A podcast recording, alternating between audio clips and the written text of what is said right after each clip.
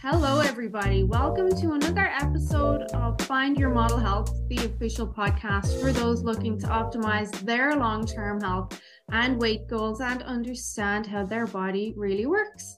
I am your host. I'm Shemaine Linney. I'm a fitness and nutrition expert, certified iridologist and biohacker, and I'm very happy to have you back with me for another part of your day. Today, I have a very exciting guest for you. In my opinion, he is highly intelligent, so I am excited for him to bring some real gems to the conversation. But before I go on, I must remind you that the information in these podcast episodes is for informational purposes only and should not be taken as medical advice. Please consult your health practitioner before making any lifestyle changes.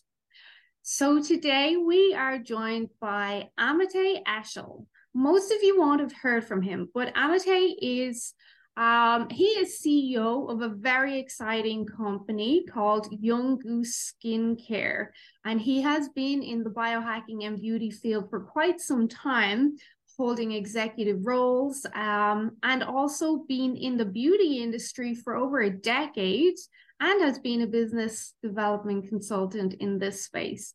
Amitay is co-founder and CEO of Young Goose, the biohacking skincare company, and host of Young Goose's Biohacking Beauty Podcast. Amitay is here to talk to us about maintaining youthful skin, optimizing skin's appearance, how that all works. Really, we're going to delve deep into it. We're all well aware there are other natural skincare companies out there, but your name is going to be newer to most of my followers and clientele. So I'm excited for you to kind of preach the gospel, as you say. But before that, you have quite an interesting background. I'm going to let you tell it. Where did you get into all of this and why? Well, I think, first of all, it's a pleasure being here, and I'm very excited to share, you know, as I said, to share the gospel, share our the way we view the world of health or skin health with your audience, with you. As far as how I started is probably similar to many of your audiences, where I wanted, you know, optimal performance. That's kind of where I came from. I come from a military background. I was in Israeli special operations, got recruited into tech at some point. And, you know, health is something that's extremely important to me. And I ended up being an executive in one of the first red light therapy companies, which is, I mean, when we were looking at red light therapy, or we were looking at converting low level lasers from physical therapy into the consumer space, we were looked at, you know, as basically as lunatics. Ooh, yeah, exactly. And it's very nice to see that something that my heart and soul was invested in for a very long time is now something that's pretty much, you know, well accepted. And but that's really, you know, what brought me into this path of being an entrepreneur in health and wellness and biohacking, longevity, whatever you would want to label it as, mm-hmm. as that. And what happened to us, one of the challenges that really turned me into maybe physical appearance is when we were trying to explain to people why they should use red light therapy. We came at it from a performance-oriented view, right? We were like, okay, listen, if you used it now 3 times a week, in 10, 20 years, you're going to be a much healthier person. Mm. But for most people, that was not something that they were interested in, or they even believed that red light therapy would do that. But most people were really interested when we, or their eyes kind of opened up when we told them that can improve their skin and how youthful they look. And I made a connection between people's health journey and how it expresses in their skin, because a lot of the times it doesn't. You're going to lose weight. You're going to expose yourself to external stressors, hot climate, cold climate, being outside, running, whatever that may be, going through rigorous workouts, and we can go on and on and on. A lot of the times, even if our health is going to improve, our skin is either not going to improve or actually get worse because we are not matching that therapeutic effect on the skin as well.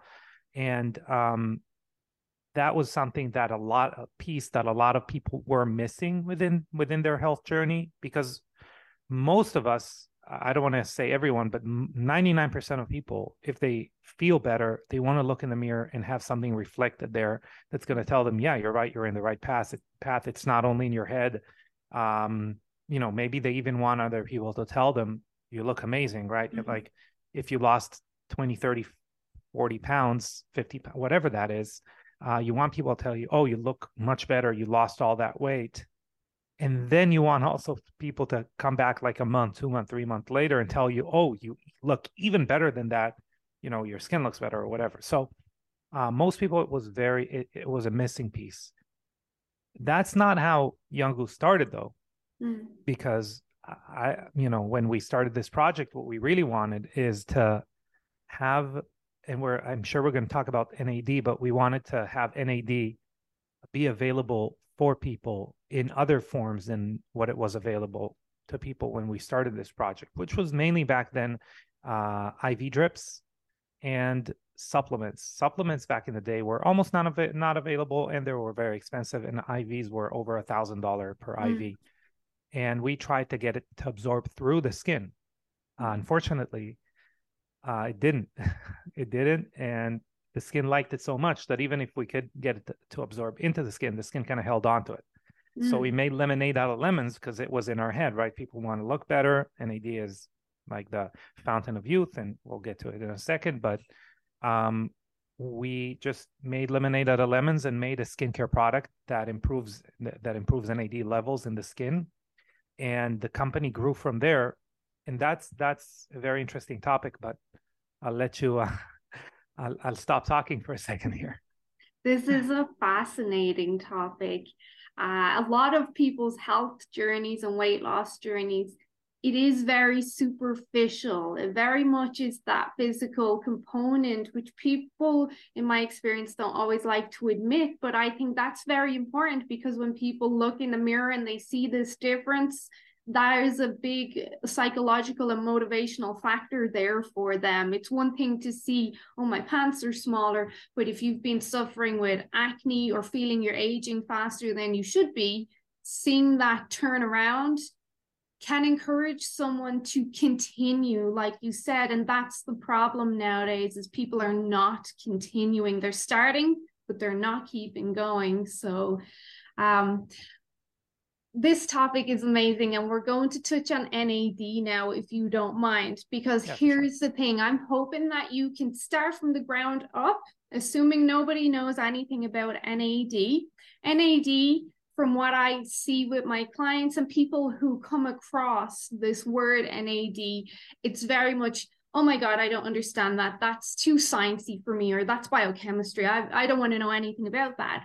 But on a molecular level, on a level of importance, NAD is very important for us. So can you please treat us as if we know nothing and just explain NAD?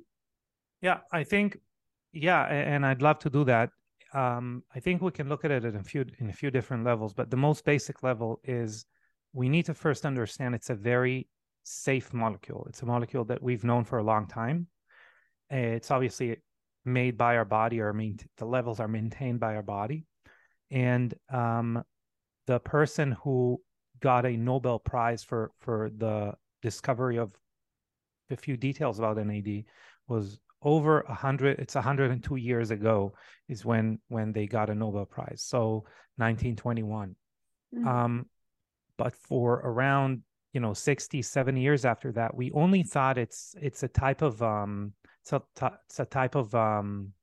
like a cog in the wheel, if you would, of energy creation in our body. Anywhere that energy is created, it was playing a part, and it still does that. But now we understand that this molecule is really the culprit in everything that we call aging, okay?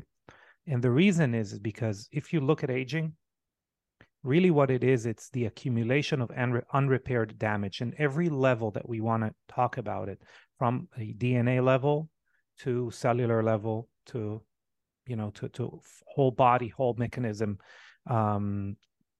processes or complexes. So anything from us having an injury in our knee and that debilitates us to the information that is stored in every one of our cells, all of it, everything that we think of as aging or looking at the side and saying this person is older than they were yesterday, really is that accumulation of damage. And the ability of the body, also physically and also emotionally, and I'm going to get to it in a second, to repair that damage is dependent on NAD, and the lack of NAD is the culprit of that lack of repair. And when I say that is, you can think of NAD as the fuel for any repair process in the body or part of that fuel. NAD lowers with age. So when we're 30, we have appropriate levels. And by the time we're 60, we have half of those. And again, every time when I say physically, but also emotionally, it's a heuristic, but you can think of NAD also as that fuel for repair, but also a lot of mechanisms. Look at the amount of NAD that the body has, and they're not even going to bother working if NAD isn't, if we don't have a lot of NAD. So that's why I say also emotions. Like imagine if you are looking at a task that you have, and you have a certain amount of energy that you feel, you're not going to perform the task well if you don't have enough energy, right? But you also are not even going to bother starting if you feel lack of energy. And that is a big, like a zooming out or a heuristic way to explain what NAD does. So it's involved in over 600 processes of repair, and it just lowers with age. And that is really playing a part in every little piece of aging, every definition of aging that we know of. And we basically have substantiated what aging is. This science is really well researched and backed by legit science. So for the last time we really had some groundbreaking, theory that was proven in aging was around over 10 years ago. So we know what aging is. We know what's going on, and we know NAD is a major part of NAD, or NAD levels are a major part of that aging process, especially, by the way, in the skin, because our skin, as we grow older, the skin becomes more and more the buffer between the onslaught of the environment, UV radiation, pollution, oxidative stress, our stress in our body, a lot of the things that are physical abrasions, etc. A lot of the things that our body is kind of protecting us against, it's really our skin protecting our body. And every time that happens, there is more and more and more demand for NAD. And that demand is so imagine we have less NAD, therefore there's more damage. Mm-hmm. Therefore, our skin needs more NAD. Therefore, it uses up more NAD and we have less NAD. And then more damage, etc. So it's a snowball that we really want to start early, but it's never too late to replenish NAD levels or to have high NAD levels. Where there's always a place to boost NAD levels, but that's really what it is. It's that we can think of it as fuel for our engine, mm-hmm. for every cell in our body. Mm-hmm. Dr. Rhonda Patrick and David Sinclair, as you know, has done a lot of work around NAD. And just to clarify for people, NAD does stand for nicotinamide adenine dinucleotide. But what are some other, apart from aging, what are some other factors that would deplete NAD in the body? Wow, that's a good question. And again, like this is I don't know how far we want to get into the rabbit hole, but I'm going to say two things. Mm-hmm. First is kind of what I said. Okay. So, So our body, since NAD is so important, our body tries to recycle all the NAD that it has. But as we know, there are always microscopic, nanoscopic errors that are happening. So that already depletes NAD in the body. It's very hard to get NAD from food sources for many reasons. So B vitamins B3 vitamins in general, which we can find in meat, dairy, some wheat, etc. They contain B vitamins or B3 for that matter, in specific forms of B3. For example, niacin, niacinamide, nicotinamide mononucleotide, nicotinamide riboside, tryptophan, which is kind of what makes you sleepy in turkey. At Christmas, turkey coma. Yeah, exactly. So these things have B3 vitamins, but not only that they don't have enough to really replenish NAD levels in the body, they are also really volatile. So by the time they go through processes, or they sit in the in the grocery store and they're frozen, defrosted, back and forth, these are not very, they don't really exist that much, and most of them turn into niacinamide, which is kind of non-flush niacin, which is not the best form in the world. Definitely, this is another 10-minute conversation why, but you can think of it as the least favorable way to replenish NAD levels. Mm-hmm. So that is that those are kind of the two reasons. First, it's really hard to get, and second of all, that recycling pathway is never completely perfect. Now, this is as far as like having enough. Now, we also want to think about the fact that as we age, every day there are billions and trillions of cells that require NAD, more NAD than they did yesterday, because there's more damage there. Mm. So we are also depleting it because more processes need it, more enzymes need it. So, if we, again, and we're going here from like a kind of meta, vision of it to the, to the micro vision of it.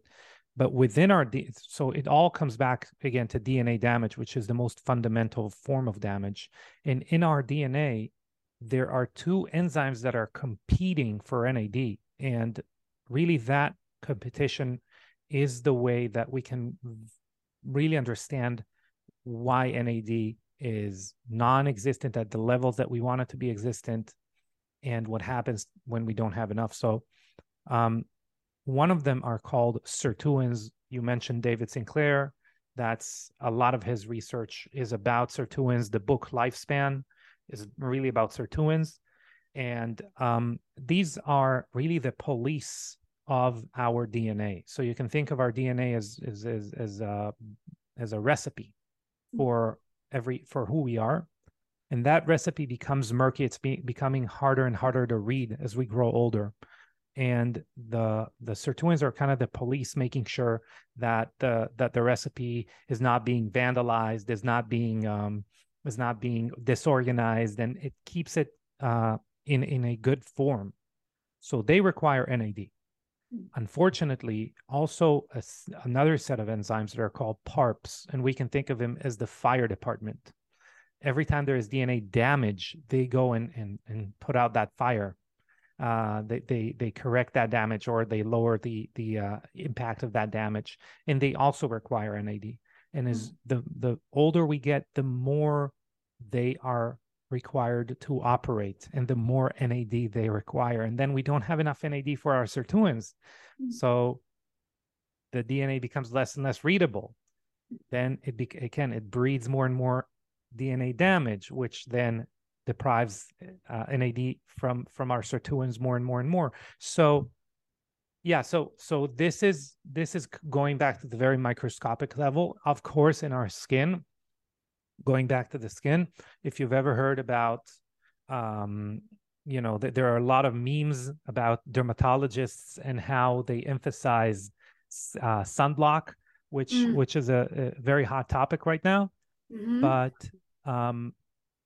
UV radiation and also blue light to some extent damage DNA. So they require, so the more we're outside, the more we are exposed to UV radiation, the more we need NAD, the less we have NAD, and so on and so forth. Mm-hmm.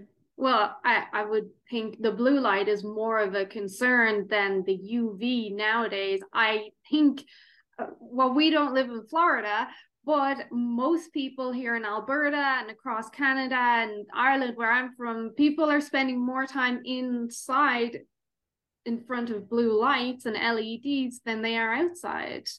And this is something I'm hoping that we can drive home, is that exposure to blue light, chronic exposure, which is nearly everybody, it will damage your skin. It will age you, not only externally, but also internally. Can you speak on that a little bit?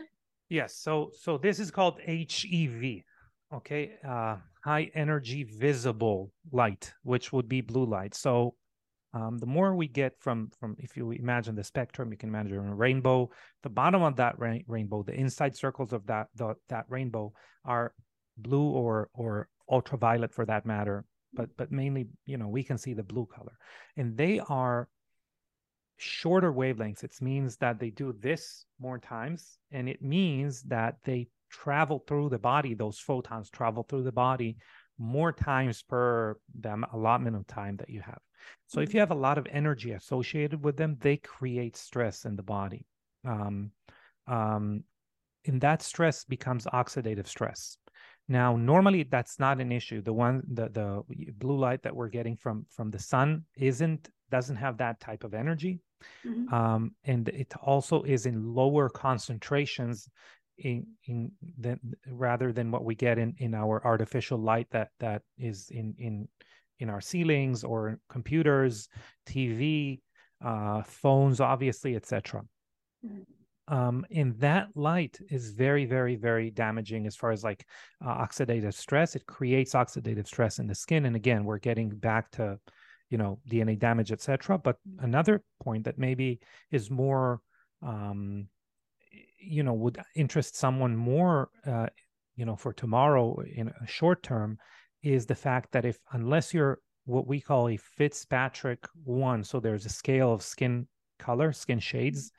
1 is the lightest you can imagine. So unless you are, born and raised in Ireland, exactly, and you're a Fitzpatrick 1, yeah. Blue light also specifically activates your melanin, the pigment creating sites, cells of your skin. Mm-hmm. And that, because again, we're getting back to that recipe for who you are is not acting 100% correctly, that can create pigment in an uneven fashion, which would cause, guess what? Pigmentation, hyperpigmentation. So it doesn't only create aging in 10, 20 years, it would also exacerbate the uneven pigment that you have today or that you will have tomorrow in your skin, especially if you're doing other cosmetic procedures and you're like, after, let's say you did laser and plastic surgery and blah, blah, and you're like, I'm not going to expose myself to the sun. You know what I'm going to do? I'm going to sit inside all day and I'm going to be on my phone. Well, guess what? You just... Yeah. You're doing the same thing with retinols, the same thing with anything that would, sensitize the skin. And then we're exposing our skin to blue light. The good news are, although SPF sunblocks are controversial and, rightfully so, there are really specific ones that you can and should be using, mm-hmm. Without any risks. Blue light blocking is quite easy to do. There are ingredients that are amazing for your skin and specifically to prevent the damage from blue light. One of them is MAP. It's a type of vitamin C, MAP. Another one is ashwagandha. There are many different ones, but these are very common in skincare formulations, especially like higher end ones. But any type of antioxidant is going to help to some extent. Mm. There are ones that are healthier for you, ones that are less healthy, but in general, any type of antioxidant would be helpful to prevent blue light damage. What we do, so at Young Goose, what we do, as I said, we started with NAD boosting, but we are also very cognizant that we are the table stacked against us. The more UV radiation, more blue light damage you're going to have in your skin. So in every one of our formulations, we are trying to have at least one ingredient that helps your skin deal with the damage of artificial HEV, blue light, etc., in order to create it, that harmony of repair and, deflection of damage for that matter. Two things. I have a lot of my clientele are nurses and doctors. So what I find is a lot of chronic inflammation in them because they're constantly under the blue light all day for hours and hours and hours. And then I see this oxidative stress, this inflammation, and no matter how hard we try, it's a real struggle to get that down. I don't, as much as people talk about blue light blockers and, blue light's bad for you, I still don't think people understand how much it is affecting us right down to that genetic and DNA expression. A favorite of mine, and I'd love to get your opinion on this, for skin health and UV protection and the whole antioxidant aspect is I'm a big fan of pure krill oil. And of course that contains astaxanthin. What do you think of that? That's great. So that is, first of all, so astaxanthin is a carotenoid. It's an antioxidant that's highly expressed in the skin. Some people do not really like supplementing on it long term because it does create a little bit of an orange color to the skin to some extent. So that's why some people are weary, but just to let you know, that's kind of what gives the pink color to salmon or that orange color to salmon. Great product. Supplementing on it definitely helps. In the biohacking community, it is very popular to take if you're going to the beach or anything like that. That's going to provide, sunblock, like you can imagine, like an SPF 3 or 4. So you definitely can and should support that anti-UV, anti-blue light protection with supplementing on astaxanthin. And in general, if you look at higher end SPF or sunblock formulations, you will see antioxidants there because that combination of blocking UV rays and combining it with an antioxidant ability of the product is tremendously effective and is synergetic as far as the results in mitigating sun damage. Yeah, I personally would attribute it to my skin, but also I saw one of your products contains green tea, and I was speaking to a client earlier who is still struggling with acne. And I was like, well, I've always swore that green tea is another reason why my skin has been so good and resilient. And one of your products contains green tea extracts, correct?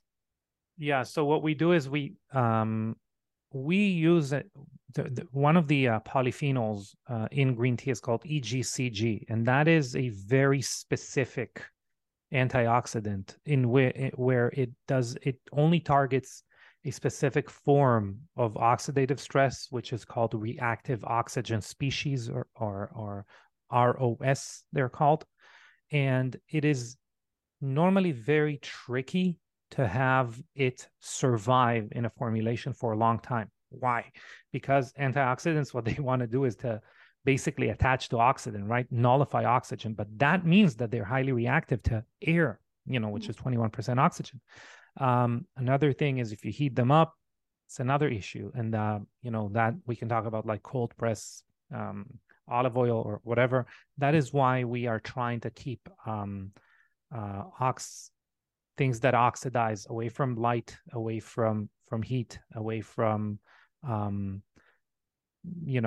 whatever is going to make them react. So we took about 1.5 years to develop a product that doesn't allow basically any oxidation of that formula. So it's 98% with 98% integrity as far as applying it to your skin, which is very complicated. Aside from that, and you're 100% correct, that green tea extract is also antimicrobial and antifungal, anti-inflammatory. So it works in many different levels, aside from helping your skin kind of shed, which is very important. A lot of people that have acne because of stress or because of hormonal issues, probably almost any type of acne, you're looking at also an inability of the body to shed excess layers of skin, which then accumulate and clog pores, etc. So a few molecules can do that. Retinol is one of them. CoQ10 is another, and that green tea extract is another one that does it really well. So our skin very much is a reflection of our inner health. Like, I'm going to say this again because people don't see it. If something is happening on your external skin, chances are it's happening on your internal, and even your vitality. How much you glow, how much you look energized is a reflection on your skin of your inner health. Are there specific signs that we can look for on someone's skin to say, hey, there's something going on here, or maybe you want to get this looked at, or you might have a deficiency or a blood sugar issue? Wow, that's an incredible question. And really, I mean, we can talk about this all day, but I'll just say before I answer your question, the skin is a reflection of our inner health across many different dimensions. First of all, if we think of our body as a donut, right? We have one hole, another hole down there. And whatever passes between those holes isn't really in our body. It's outside of our body. Our gut is kind of our, doorman as far as what gets into our body or not. And our skin is the flip side of that. So a lot of the times what we're going to see is issues in the gut are going to express themselves in the skin. And by the way, vice versa. So that's why obviously we know acne is connected to gut issues, but we can go on and on and on. If we lack collagen, we're going to see it in the skin. Normally, we're also going to see it in the gut as far as leaky gut, etc. But aside from that, when we have issues, inflammation, many issues that are requiring our body to hunker down and, and really concentrate on something specific, long COVID or, many different things, anything that it has chronic inflammation attached to it in our body, etc. The skin then becomes an organ that is more a protective organ rather than an organ that radiates vitality. If you think of us as creatures of evolution, past our reproductive age, let's say in our reproductive age, the skin, and that's what we as humans care about, the appearance of our skin. The skin is there to be the first line of communicating vitality, communicating virality, right?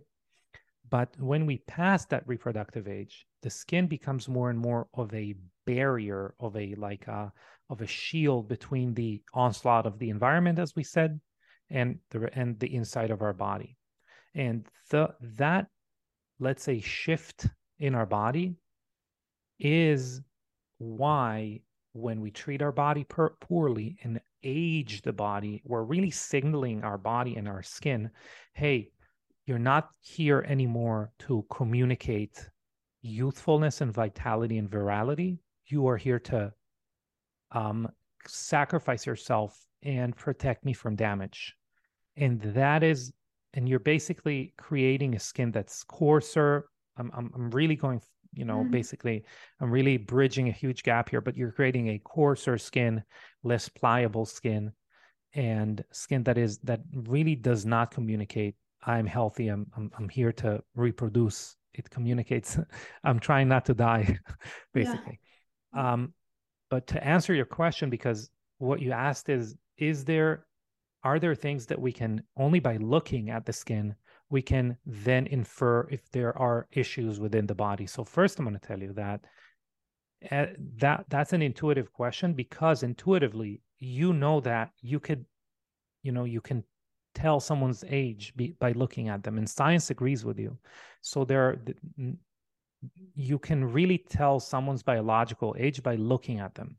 And that's a very famous study that really showed that. But aside from that, just to stop you there, does that include someone who very much takes care of themselves, and then you guess they're 25 but they're really 35? Yes, I mean, yeah. My business and life partner, let's say she does less than me, to be frank, but her biological age through Green Age is 15 years old, and she's 33, and it kills me.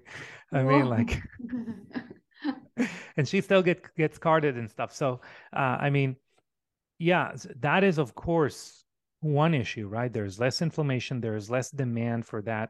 There's less red flags in the body that the body really needs to go ahead and invest a lot of energy to take care of them. So the body is living in more homeostasis, more harmony, can address, you know, issues that are like, you know, skin rejuvenation, etc. That's number one. There are many like little things that, obviously, like good sleep is going to be good for the entire organism and also good for your skin. I mean, the skin renews itself the best between 11 o'clock and midnight. Let's say 10 to 12, okay? 10 p.m. to midnight. And if you're not asleep at that time, not only that, you are also damaging the entire organism. We can talk about like growth hormone, etc. But the skin's going to be one of the things that are being left behind, if you would. And there are many different like small issues that we can say. But if we zoom, do you want to say something? No. Okay, so, but if we zoom out, you asked me about what can we tell. So first of all, one of the hallmarks of aging is called glycation. And glycation is when glucose or sugar molecules attach to proteins. And in our skin, it's collagen, etc. And what happens is that the skin becomes more rigid, because, again, collagen moves less well. So it becomes more rigid. It also becomes not as bouncy. So this is called the pinch test. If you took your skin and you pinched it in the back of your hands, let's say, or if you frowned for a while, like really, really hard, and then released it, and you can look at yourself in the mirror, what's going to happen is that you are going to see how fast the skin bounces back into place. And that is something that with age, due to glycation, is becoming more and more delayed, if you would. So that's one thing we can really tell, you know, connect something physical to something that really happens on the most fundamental level. And that includes the wrinkles. When you lose that resiliency and bounce back, that glycation attaches to the collagen and you see more wrinkles in someone. Well, yes. And again, we talked about snowball effects. So again, not only that you're also obviously skin more rigid, thinner. I didn't mention that. Thinner. It's not as bouncy. What happens also, imagine if you took rubber and you took like really, you know, supple or really new rubber and you played around with it, you bent it back and forth, not a lot is going to happen. But if this rubber is really rigid and dry and you play back and forth, that rubber is going to create creases, etc. So you are not only seeing the results right now, but you're kind of also exacerbating damage later on by moving that tissue that is now less pliable. So, for example, because the skin around the eyes is the most susceptible to those effects of glycation, when we made just to get you into our mind and what we look at when we make a skincare formulation. So when we went to our lab and we said, okay, we need to make an under eye product or around the eye product, what do we want to achieve there? We said we want an anti-glycation product. So we did. So we have some peptides there and the NAD, etc. But that wasn't the the end of the road, we said, okay, we also need to address what glycation causes, but we also want to make sure that the skin does not accumulate damage through a repetitive movement in the exact same area. So we have there like specific peptides that is a little bit like Botox. It's not really like Botox, but what it does, it doesn't let the nerves fire the same way over and over and over again. So all the time the skin kind of folds in slightly different locations, and you don't accumulate wrinkles because they don't, the skin doesn't create damage in the exact same pattern all the time. So meaning to say, it is a snowball that we need to address as we grow older, a few different directions. But you also asked about, can I look at someone and say, you know, you're insulin resistant for that matter, or something's going on there. And actually, you know, it's not really an anti-aging conversation, but you definitely can, because if you ever see someone and they have skin tags, a lot of skin tags, what happens there is part of having a lot of insulin, a lot of expression of something called IGF-1, which happens through sugar. What we are getting is a body that wants to be anabolic all the time, wants to be in growth mode all the time. As we said, as we grow older and our information of what it means to be a perfect body becomes murky, that growth is not balanced. So we are getting those skin tags out of that signal for growth. And if someone has a lot of skin tags, maybe around the neck and shoulders, and you care about them and they're close enough to you, you probably should have a conversation about measuring their A1C and their C-reactive protein, or, you know, measuring how insulin resistant they are. They might be pre-diabetic. Yeah. What about the dreaded under eye blackness and bags? How can that tell us? Actually, so funny. That's sometimes, you know, because we're flowing in conversation here. Sometimes you ask a question and it kind of feeds back to what we were talking about until now. So that puffiness and dark circles, what they are really is also a result of glycation from a different issue. I did mention skin thinning, but it's not only thinning, it's also loss of structure. So there's also pressure. There's always pressure behind our eyes, behind the skin under the eyes. There's no bone there, so it holds it in place, kind of hydraulic, like liquid pressure from the blood running underneath, etc. And when our skin is all taut and nice and thick, the skin kind of withstands that pressure evenly. But what happens when we grow older and the skin around the eyes in relation to other skin of the face becomes thinner, becomes less able to maintain its form. It also shows the blood underneath. It shows that those dark circles, but it also caves to that pressure. And we're starting to get puffiness alongside dark circles.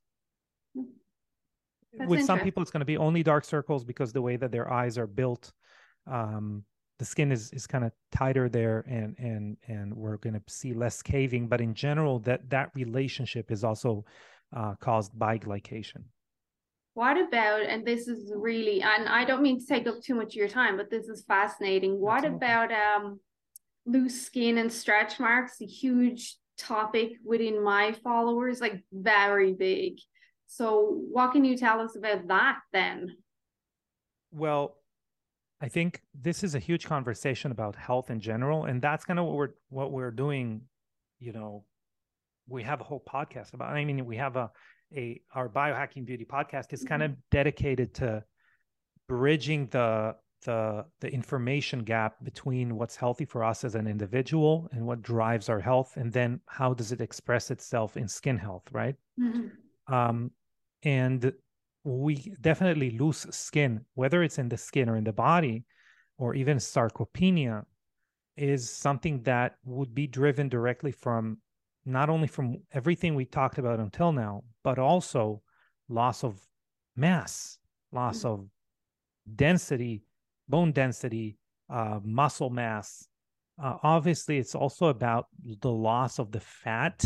Let's say we're talking about our face, so the subcutaneous fat that we have there that keeps everything in place. And that's why, you know, if someone's overweight, they're going to look tighter. And then if they lose that weight, that support is not there anymore. And there is something, there is something to do about it, but it's not going to, we're not going to just eat kale and it's all going to be okay. You know, if you subscribe to eating kale, that's a different issue. But, so just to answer, as far as the body is concerned, definitely muscle mass is probably the most important and the best thing you can do about it. Aside from the fact that it also, you know, blood is very important for our skin health. And if we move blood around and have good blood circulation, that's going to be a huge issue as far as our skin health is concerned.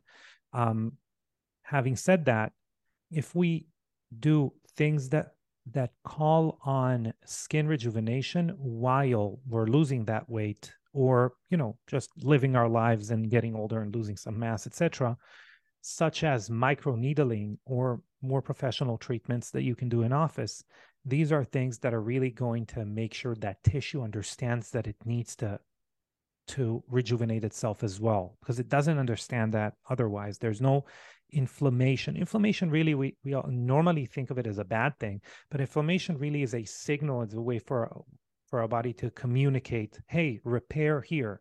The problem is when it's chronic.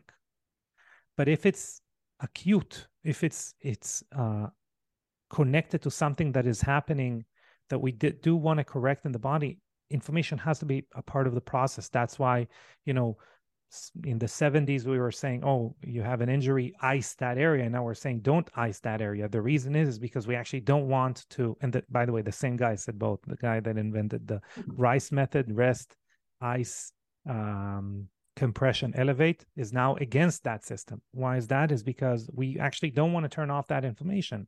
So this the same way, we need to do microneedling. We need to do, you know, other type of stimulatory effects, such as like Morpheus 8, or lasers, or whatever that is, radio frequency, because we do actually want to stimulate repair through inflammation there, but controlled inflammation.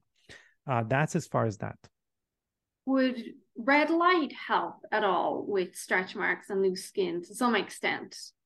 Yes, but I'm on purpose kind of leaving stretch marks for a little bit different conversation, or a different tantrum that I'm going on here, but red light does help, especially because it brings more blood to the area.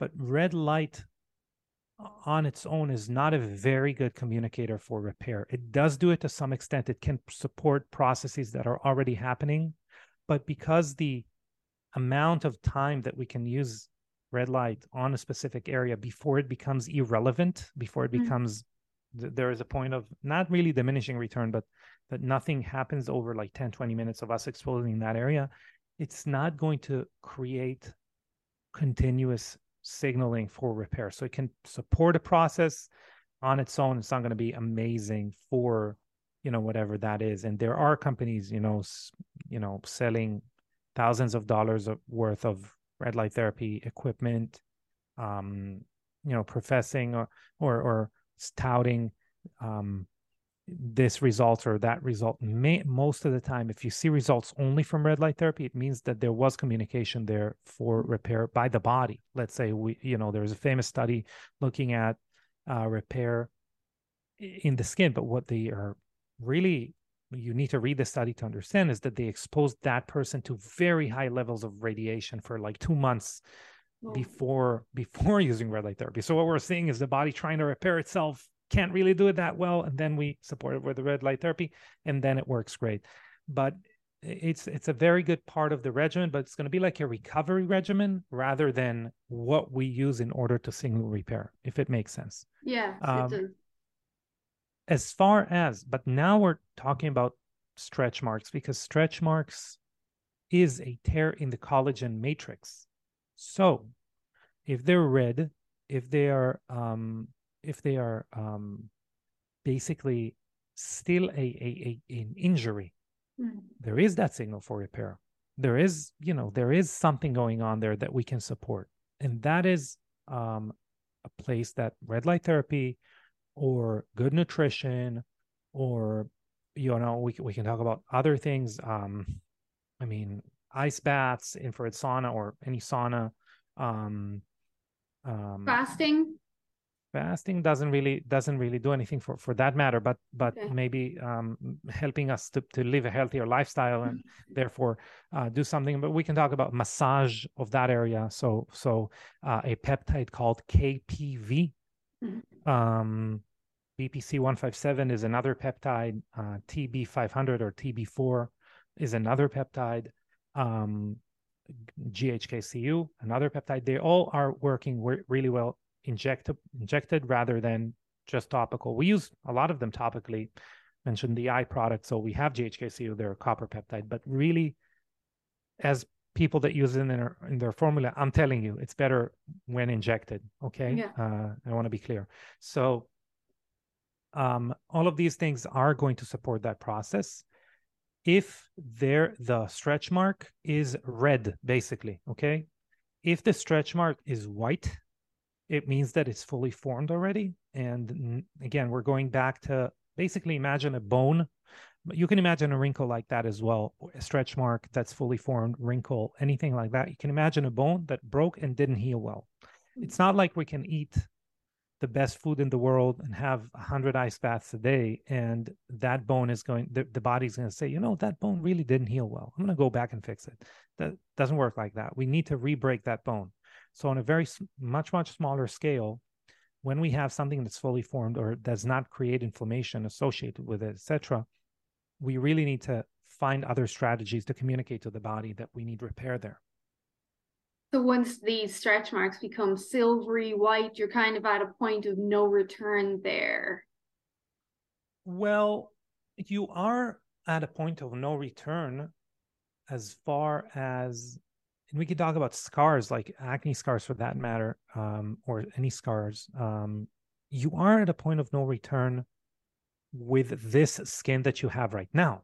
Mm-hmm. That's the bad news. The good news are your skin cells turn over. They basically become, okay, so they're saying that in 2 to 3 years you have half your liver completely new, okay? Mm-hmm. 25 years you have a new heart or half a heart or whatever. Actually, your liver, full liver, 2 to 3 years. Skin cells is every 21 to 28 days, depends on your age. So most of you is a completely new person after 7 years. What I want to say there is, however, and we go back to how we treat our body, the better we treat our body, the better those cells that are now replacing older cells, the better they behave. So if we do have silvery white stretch marks or a scar or anything like that, we need to do two things. We need to, first of all, take care of our body in the most efficacious way, whether it is supplementation, exercise, sleep, healthy eating, skincare, whatever that is. But we also need to stimulate renewal in order for our body to really, you know, want to replace those cells or want to create cells that don't have those marks associated with them, right? So we do need to do a lot of, you know, depends where it is in the body, but let's say microneedling, laser, IPL, intense pulse light, and then obviously support it with red light therapy, support it, again, going back, support it with healthy lifestyle. So you want to create a stress in the area to signal the body, this is where we need this healing and regeneration. That would make me think of as well, stretch marks on your legs, for example. Body brushing could be helpful because some of these body brushes are like bristles. They're like, clean your floors. That is going to cause that redness to signal to that area, hey, there's some inflammation here. Yeah, yes. Having said that, I still do not think that that would replace either professional microneedling or at home and or at home microneedling, and or peels, lasers, etc., radio frequency, etc. And the reason is the depth of penetration, the depth of stimulation, where we want that stimulation to happen. So yeah, I agree with you. But since we want change on a much deeper level, physically, not necessarily to within the cell, I'm talking about like physically into the skin, into the body, we want to seek something that penetrates deeper. With in the United States and also most of the Western world, at least, there is a limit to what you can do at home as far as penetration. That's why I mentioned professionals, because they're just allowed. You can't buy a microneedling device that's beyond like 0.25 millimeters or something like that. Like, it doesn't exist for you to purchase unless you have a license. It's a dietitian license, depends where you are, or a medical license in other places. So you have to use a professional to some extent. But again, if you have patience and you, if your bank account is more full of patience than it is full of money, there are things that you can do at home. A simple microneedling roller costs, I don't, $30, $50, and probably it would last. Yeah. Yes, and it would last a very long time. What I would say, you know, make sure you sterilize it. Yes, exactly. Yeah. Sterilize it. Make sure that you have like a 70% alcohol solution to dip it in. Yeah. Some of them come with some kind of like a little receptacle, and they tell you that. Some of them don't, but there isn't one that you do not need to sterilize. Yeah. This has been fascinating. So a lot of the products that Young Goose creates and offers, they're created pretty much around everything we have discussed. So all considerations have been taken in pretty much from what I've asked as a young woman, curious about her skin health, wanting to prolong youth and vitality. The products have been created with these ideas in mind. I mean, they're created, we call them, you know, I call them root cause products, right? Normally, you know, biohacking is a sexier word. Longevity is a sexier word. And results driven, but really what they are upstream or root cause products. Instead of saying, you know, I support whatever you want to do to make your self-esteem improve. I'm for it. You want to go do Botox, you want to go do fillers, whatever that is, go and do it. It's your call. But most of the things in as far as products, treatments, whatever that is, what they try to do is make you appear younger. And as they do it very well, but you are still aging in the background. So tomorrow you will look older than today, for that matter. What we are trying to do is take care of the root cause. What is aging in the skin? Change that, improve that, create a functionally younger skin. And then, you know, your skin's going to look better tomorrow, even better next month, and even better next year, et cetera, et cetera. And we do have clients that have shown reversal of biological age by a few years within a few months. So that's amazing. So really the products are trying to provide your body with what it needs to bring the youth out in itself, rather than just a superficial cream that's going to fill in the gaps maybe, and maybe does nothing after that. Exactly. Exactly. And what you should ask yourself is, first of all, is it congruent with my health journey? First of all, it might be, it might not be. You know, I have my life partner, she want whatever she would want to do to make her feel better, and it's within the framework of what's healthy for her body. I'd support it wholeheartedly. Not that she really asks me, but I'll support it anyway. But we still are asking ourselves for our self-esteem, for our health journey, for really the longevity of us as a human being. What am I going to get in 10 years out of what I'm doing right now, out of the budget of, you know, $1,500 that I spend a year on, for example, Botox? What am I getting in 10 years? Am I getting something that is going to, you know, make me younger, older, the same? Is it superficial? Is it not? So Young Goose is really trying to address things at its most root cause. And we also make sure that we are creating products that you're going to see in the market, but it's going to take the market 10, 15 years to catch up because a lot of education is needed. Like you see from this conversation, we can have a conversation for 2 whole days. It's not good for sleep, but we're going to have a conversation for 2 whole days, and we can get into every ingredient, why we used it, etc. So you could do that, or you could just follow systems that we have online. You can take a quiz that's extremely easy. Mm-hmm. Yeah. Most quizzes are either irrelevant, they're to get your email or whatever that is. That's most of the time. And sometimes quizzes are very, very, very complicated. There is a supplement company that I take their supplements. They're called Pure Encapsulation, mm-hmm. and their quiz is like 10 minutes, you know? So we wanted to do something that's between those, an extremely quick quiz, but really that would give you the results that are relevant to what you're looking for and get you on your journey.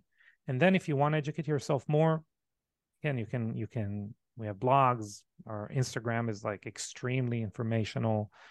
We have self-care Sundays that people can register to. We have our podcast, obviously. So we do provide a lot of information, but it depends on the energy someone wants to invest in understanding what they're using. It's easy. You know, we use molecules that are very, very advanced, and you can't really Google, you know, some esoteric molecule we're using to eliminate malformed cells in the skin and figure out, you know, how often you need to use it. So we need to create protocols around it, and they're available. But we also make it very simple for people like me, by the way, that if something's not my passion, I'm not going to invest, you know, hours in researching it. I just want people to tell me what to do if it's not my passion, if I just want to see results, right? Yeah. And some people don't have even the time, as much as they may be passionate, the way society is designed nowadays, people need someone, how much, when, in combination with what kind of thing. So I'm going to link to everything that you've just said. What I really like about you and the company overall is I feel you very much care. You care so much that you willingly gave me all of the information I asked for, rather than some just want to make the sale. They just want to get their product out. That's very much my approach is, if you teach people, then you can take them to the well and they will drink. So I really admire that about your podcast, your Instagram, everything. Like, regardless, you want to teach people, this is how we can get healthier overall in society. It's not just about making the sale, but look, if you need some direction, we are here to tell you exactly what to do. And I really admire that in the company, because not all companies do that. Yeah, I agree with you. I think that's our passion project. This company is our passion project. It's not going to be for everyone. It's not going to be for every specific problem someone's trying to, you know, resolve. But we are committed to create the most bleeding edge, you know, groundbreaking products we are interested in or we feel can contribute. And to your point, you know, a lot of companies now, you'll start seeing that in the future more and more, but you know, if you are paying attention, you'll see a lot of companies, skincare companies, venturing into supplements, venturing into hair care products, venturing into, you know, different avenues, in clothing, whatever that is. And the reason is that they have an audience that likes them and they want to see how they can increase that sale. When we have clients that really are like, saying, you know, you guys are talking a lot about supplements, just make a supplement already or something like that. We're saying, you know, there are companies who are as dedicated to skincare, to supplements as we are to skincare. And because that's not our passion, we know what you need in order to create a groundbreaking products. And we recommend those companies, by the way. Yeah. But to your point, this is our calling. As again, that's the gospel, right? We're preaching our view of what you should be using on your skin, in your body. If people resonate with it, and they're going to use the products, they're going to see the best results they can imagine. If they don't resonate with this, or the, you know, our products are not cheap. So sometimes, you know, it's about feasibility. The good news are most skincare is okay. I mean, most skincare is still better than no skincare. Yeah, yeah. Okay, well, thank you so much for that. So I'm conscious of our time, but I have one last question for you that I'm curious to get your opinion over. So I am educated through the Molecular Hydrogen Institute. I don't know how much you know about molecular hydrogen, but right now in Japan, for sure, and even China, the use of molecular hydrogen for anti-aging and skincare is quite popular now with their hydrogen baths, hydrogen showers. There's even some skincare lines that they have managed to refine, as amazing as that is, and hold the hydrogen molecule in it. I have full transparency. I've been using molecular hydrogen twice a day for almost 4 years now. I experience almost zero inflammation. So I am a big fan of that, but I'm curious to know what your thoughts are on molecular hydrogen for skincare. Yeah, actually, so again, as you said, I take molecular hydrogen together with, by the way, together with methylene blue. This is something, so I'm a cheater. I take troscriptions, methylene blue, which is supposed to be a troche. It's supposed to be inserted between your gums and your cheek, and have your mouth half blue. I cheat. I put it in water, let it dissolve together with a hydrogen tablet, and that is the way that I consume hydrogen. I do it twice a day. It's incredible. I experience brain clarity. It helps me work, which is what's important to me. As far as, again, inflammation in the skin, remember, like, we want that perfect symphony of creating inflammation, supporting that process, turning it off when we need it, you know, having that inflammation only associated with what we wanted. So it's complicated as far as, and there is really a lot there.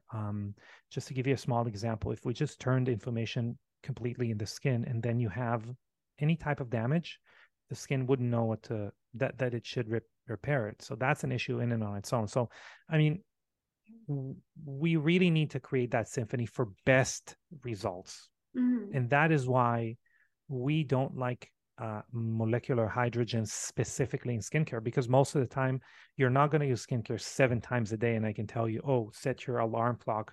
I wish I could, because it would make our formulations like really cool if I told you, you know, every 2 hours you need to go to your pantry and, or to maybe your pantry, to your bathroom and apply a different product. That would be amazing. Truth of the matter is, people don't even brush their teeth like 3 times a day. They do it twice a day, right? Yeah. Even though dentist is going to tell you something else. So as far as the opportunity for us to create, you know, signal for repair, trigger repair, and then support that repair is very limited. And we are very cognizant about the molecules that are going to either enhance that process or slow down that process. And even though we were looking at molecular hydrogen, we're looking at ozone, we're looking at a few things that are within that space. They are just not congruent with what we're trying to do. And there are molecules that are more efficient in shutting down or modulating specific types of inflammation that we're interested in. But since we talked about red light therapy, I will tell you that one of the best things to improve red light therapy, aside from our green tea phyto serum, which is a serum that you mentioned with the green tea that improves red light therapy by 200%, is taking molecular hydrogen about 15 minutes before using red light therapy, together with methylene blue, by the way. And that really improves your response, your body's response to red light therapy. So yeah. Amazing. It all counts. It'll be interesting to see where the molecular hydrogen beauty market goes. It does seem to be quite isolated right now. Of course, Japanese and Chinese are always way ahead of us when it comes to stuff like that. I can't see the market here right now, because me and you and the people that do take molecular hydrogen now, we are very small denomination. It's still not well known about, it's still not spoken about enough. But thank you for answering that. This has been the most awesome conversation I've had in a while. Thank you. I like people who feed my brain. So thank you for that. You've made my day. Absolutely. So I will, of course, put all of your links, including the quiz, down below. And it's been a pleasure. Like when I smile like this, it's like, I really enjoyed this conversation. I mean, the pleasure is all mine. You asked very, very, very, very unique and questions that show you really, you understand what I'm talking about, you're talking about, and the field. So yeah, that was a great conversation. And obviously, that's why for our conversations like this, we live for them. So I appreciate you and your interview. Well, thank you very much for spending some of your evening with me. And I wish you guys the best of luck on your venture. Thank you. Thank you.